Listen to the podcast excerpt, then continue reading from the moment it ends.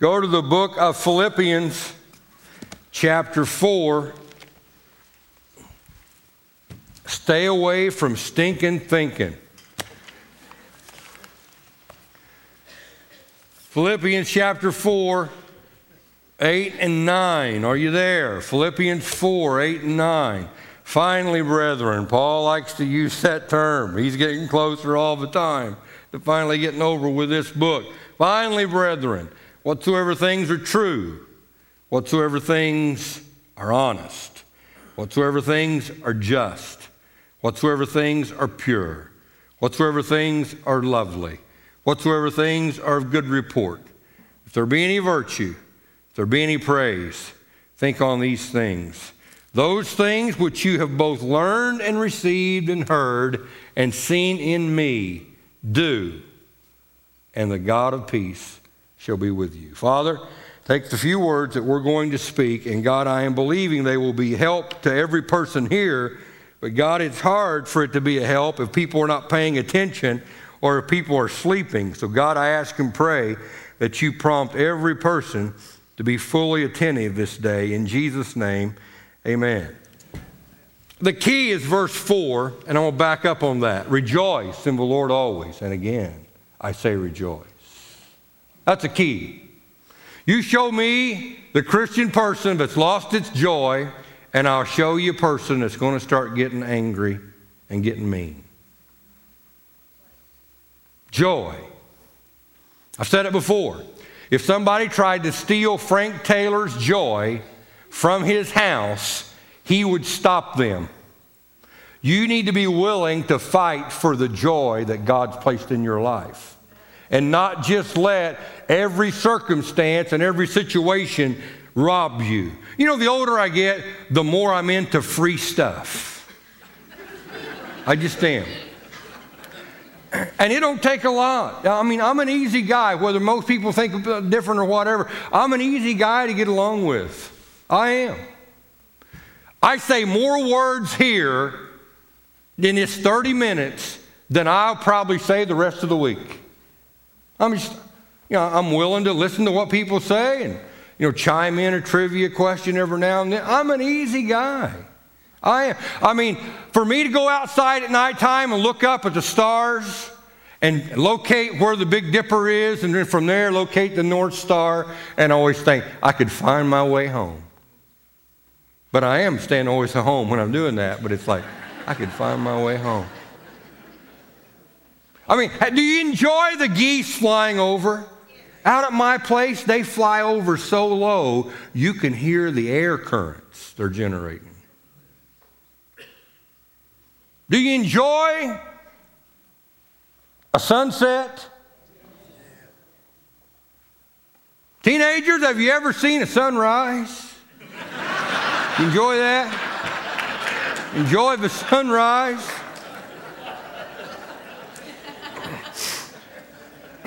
You enjoy going fishing? I know Mike Bookout does. Enjoy going fishing. Do you enjoy taking a, a flat rock and skipping that across the pond? Ain't none of that cost anything. Yeah, that's right. That's right. I'm a rich guy. And every year this happens to me. People say, what do you want for Christmas? I really can't think of anything I want. I'm a rich guy. You're a rich guy when you don't have to have everything. And you're saying, hey, that's just how I am in my life. Two philosophers. One said man grows better as he grows older. The other philosopher said this: the heart grows harder with age. Which philosopher is right? They both are. It's how you're looking at life. Two men looked out prison bars. One saw mud, the other stars. Which way are you looking? Which direction are you looking? Every spiritual shipwreck that I have ever known, their thinking, right up here, their thinking always becomes unholy.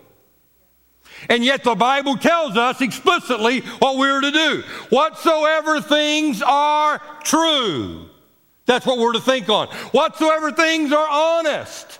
we're to think on. Whatsoever things are just, we're to think on. Whatsoever things are pure, we're to think on. Whatsoever things are lovely, we're to think on. Whatsoever things are of a good report, we're to think on.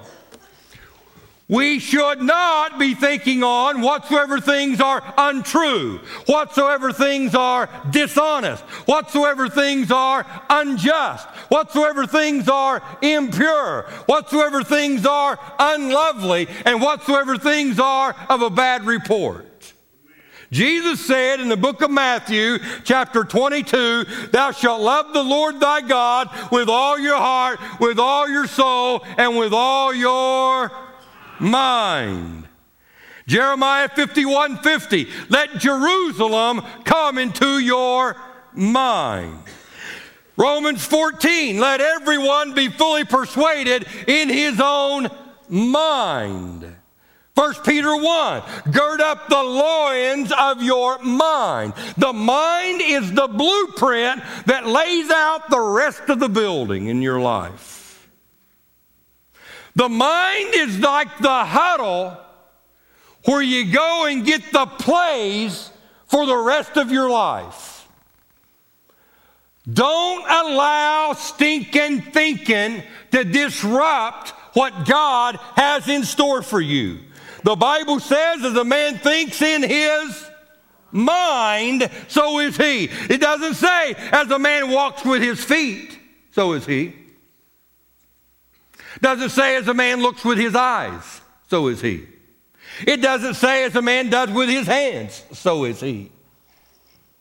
It says, as a man thinks in his heart or in his mind, so is he. It's an awful thing that Achan did, stealing that Babylonian garment and those two hundred shekels of silver and that wedge of gold. But I think it all goes back to how he was thinking. I need an extra bit of cash for me to get in once we get into that promised land and we get set up. This put me and my family ahead of the game. When God had said, leave everything in that city of Jericho alone. It is mine. You see where the Bible tells us that the priests went throughout Jericho after they had won the victory, and they took the garments, they took the silver, they took the gold, and they went into the treasury of the house of God. God said, that one's mine. It's interesting to note that Israel will overtake ten major cities. That one was the first one. That one was the first fruit. That one was the ten percent of. And God said, leave that one alone. And Achan took it.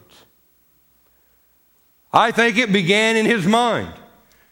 I want that, that night as they're going through the things, and he thinks nobody's watching him, and all the, the moon is there, and it's just enough for him to see, and he steals those things, and he takes them back and hides them in his tent, and judgment happened to him and his family because of greed. Greed. It's an awful thing that King Saul did. Try to kill David. Awful thing.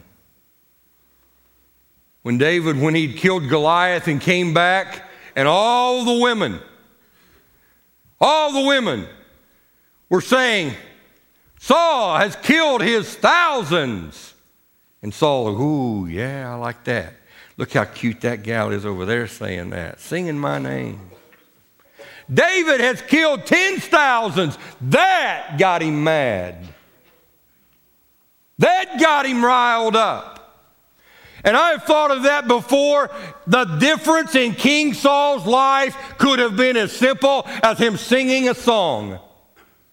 If he would have joined in with the song. If he would have sang and danced like all the rest of them. Saul has killed, he could have said, I have killed my thousands. David killed ten thousands, but instead, jealousy hit him. I will kill that young man. Jealousy. Where'd that start? Right up here in the mind. Saul should have sang the song, but instead jealousy infiltrated his mind. It was an awful thing that David did by taking another man's wife.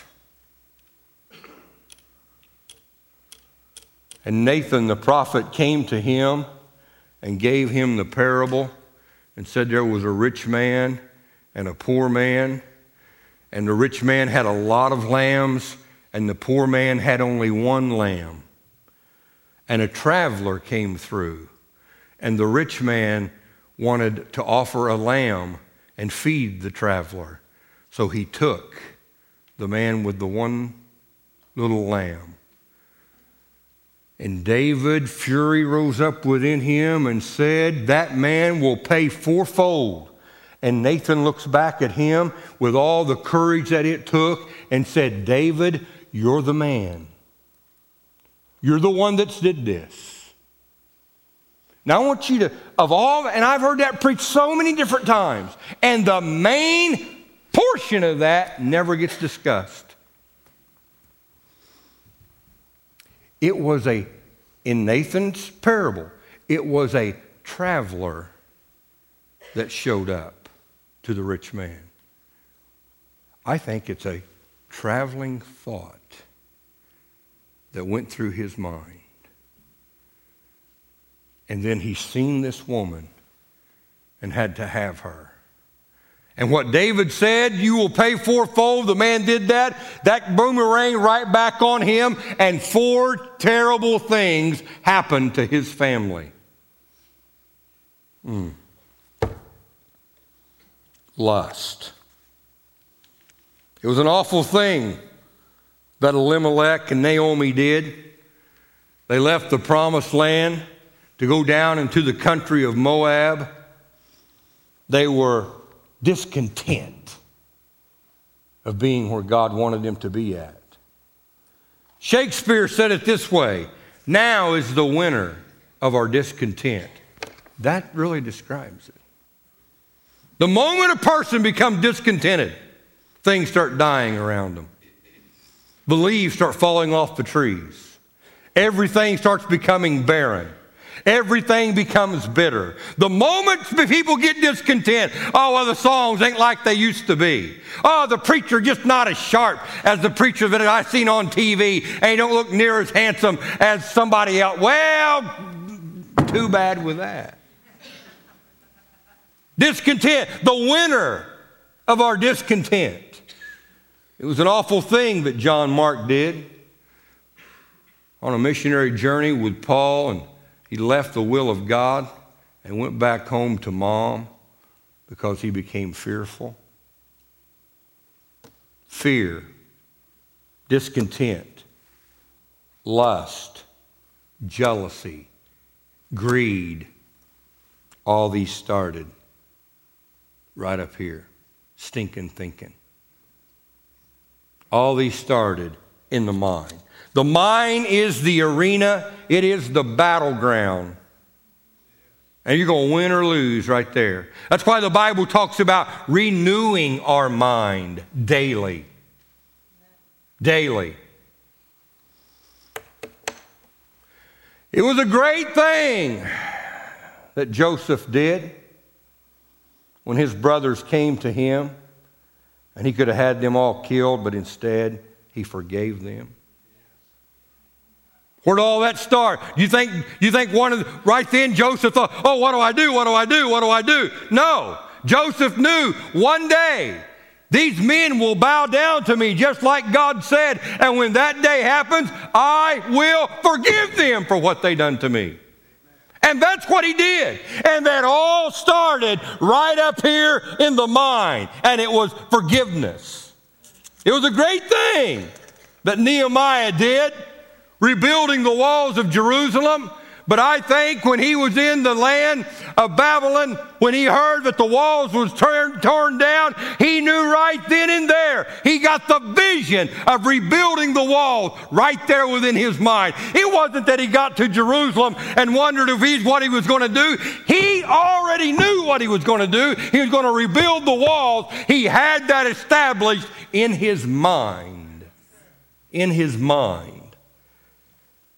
It was a great thing that Rahab did in protecting the spies. And all she had heard was the God that Israel serves, he's the one true God. She'd never heard a sermon, never heard a preacher, but she had heard about what God had done for Israel and knew that he was the God to serve. Faith. Faith, faith. It was a great thing that the woman with the alabaster box did when she broke it and poured it upon our Lord Jesus for his burial. It was a great thing. It showed forth praise. It was a great thing that the woman with just the two little coins, as she gave them into the offering, and you say, well, it was just two coins. Jesus said it was more than that because she gave all she had. She gave all she had. Generosity. I think it all started right up here. I'm going to be generous today. Generosity, praise, faith, vision, forgiveness, all of these started in the mind. How many of you have ever seen the movie Cool Hand Luke?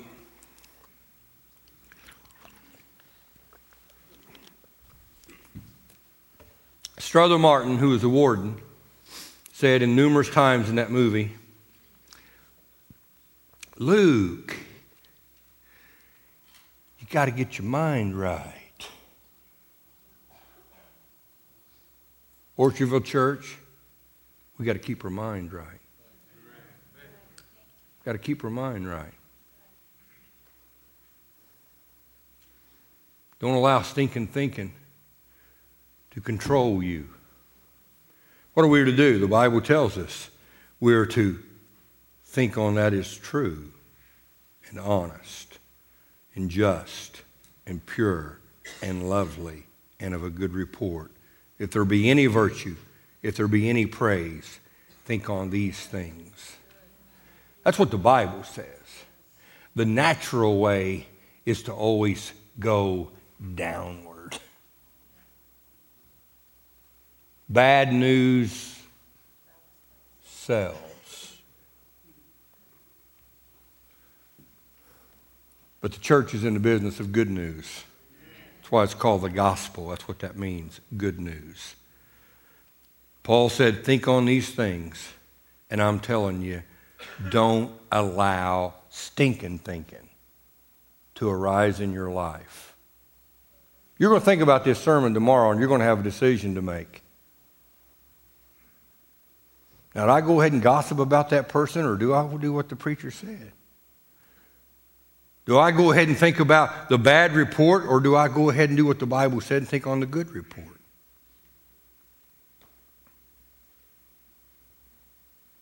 You have the message, such as it is. But it is a message that I think if everybody would abide by, you'd see a big-time change in your life. Right up here. When I got saved, I gave Jesus all I had. It wasn't much, but I gave him all I had. And part of it was this noggin. And it ain't much. But it's all I got. And I want to give it all to him. Bow your heads, please. Father, we as a church and we as individuals, it's the same thing. We've got to keep our mind right. Help us, dear God, not to have stinking thinking. But, Lord God, help us to rise above even what others would say or do. Help us to rise above that and be what you've called us to be. Or if there's someone here this morning that they've never asked the grace of God, the Lord Jesus, to forgive them of their sins, I'm praying, God, that that will be a reality today. In Jesus' name, amen. I am going to, well, I'll put it this way. It's in the book of Genesis, and I won't use the word that the New Testament uses. Let me use the word mule. Now, I've got, now you, all right, here we go. Abraham has to offer, this is the word of God to him, his son on Mount Moriah. Abraham says, me and my son will rise to the height of the mountain and worship God. And then he says, and we, we, not himself, and we will come back again. Abraham knew God was going to come through. One way or another, God was going to come through, because this was the son of promise. And you know what the other two servants did? The Bible says they stayed by the mules. Not going to use the word that the New Testament uses. They stayed by the mules. People, you can either allow your life to be dictated by all the mules that's around, or you can be like Abraham and already have it in his mind, I'm going to the top of that mountain and I'm worshiping God, and me and my boy will come again. Thank God for that. He already had that knowing. He knew God was going to come through. He knew God was going to come through. That's why he was willing to go through with it. God was going to do his part. Let's all stand. First things first. I want those that are uh, standing uh, close to Lowell's family, I want you to turn and and want to collectively, we're going to pray for that family. I don't see Shirley here today. She's not here. So remember Shirley when you pray, okay? All right, all right. Church, don't be a bystander in this. Everybody pray for the Clifton family. Let me ask you, how many here you've experienced some type of of loss within your family through a death? See, I'd say everybody's been affected by this and impacted by this, and you know the feeling of this. So we want to be able to, just as the Bible says, when one rejoices, we all rejoice, and when one mourns, we all mourn. So we want to help and be a blessing to this family during this time. To everyone who's lost someone they love, long before their time, you feel like the days you had were not enough when you said goodbye. And to all of the people with burdens and pains keeping you back from your life, you believe that there's nothing and there is no one who can make it right. There is hope for the helpless, rest for the weary, love for the broken heart. There is grace and forgiveness, mercy and healing. I'll meet you wherever you are. Cry out to Jesus. Cry.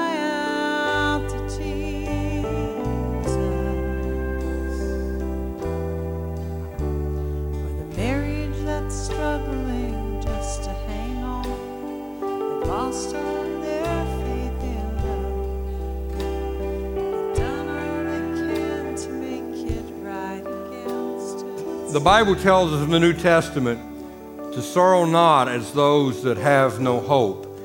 It doesn't say we're not to sorrow. It says don't, don't sorrow like those that have no hope.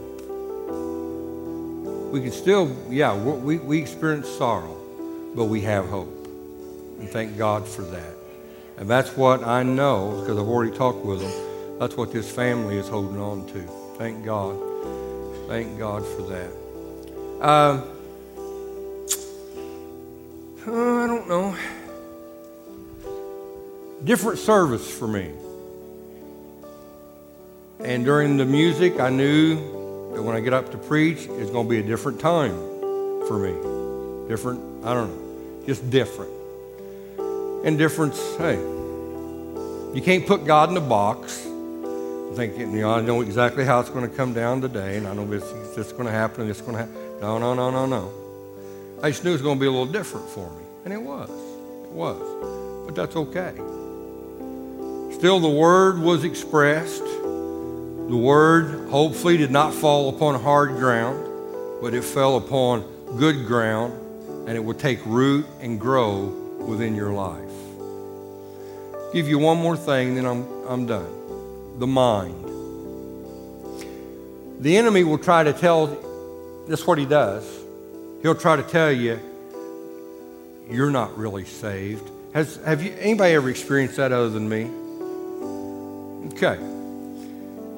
What that does is that proves that you're saved. Because the enemy, Jesus said, as a bird will come and try to pluck that seed out immediately, it says. How many's ever seen a bird flying through the air, and after you've seen it pluck around on the ground and it's got something in its beak and it flew through the air? You seen that? How many's ever seen a bird go fly into the tree, and before it hit the, the twenty-five foot oak tree, it turned its beak and it just crunched into the bark, and then it ripped it out of the out of the ground, and now it's flying through the air? Don't nobody raise their hand. No, when the enemy does that is immediately, immediately. If you've had doubts about your salvation, that's the enemy's job. Here's what we need to do. In Ephesians chapter six, when talking about the armor of God, how many remembers what the helmet was? The helmet of salvation. Helmet of salvation. Put, keep that helmet on, and then when them thoughts hit, they just ping, and it goes off that, that helmet. Ping, ping, ping, ping. But everybody, I don't care who you are, if you've been saved, the enemy's going to try to throw something at you. Oh, you ain't saved. It's like the guy said, I've been married twenty years and me and my wife has never had an argument. Well, I think that guy's full of beans.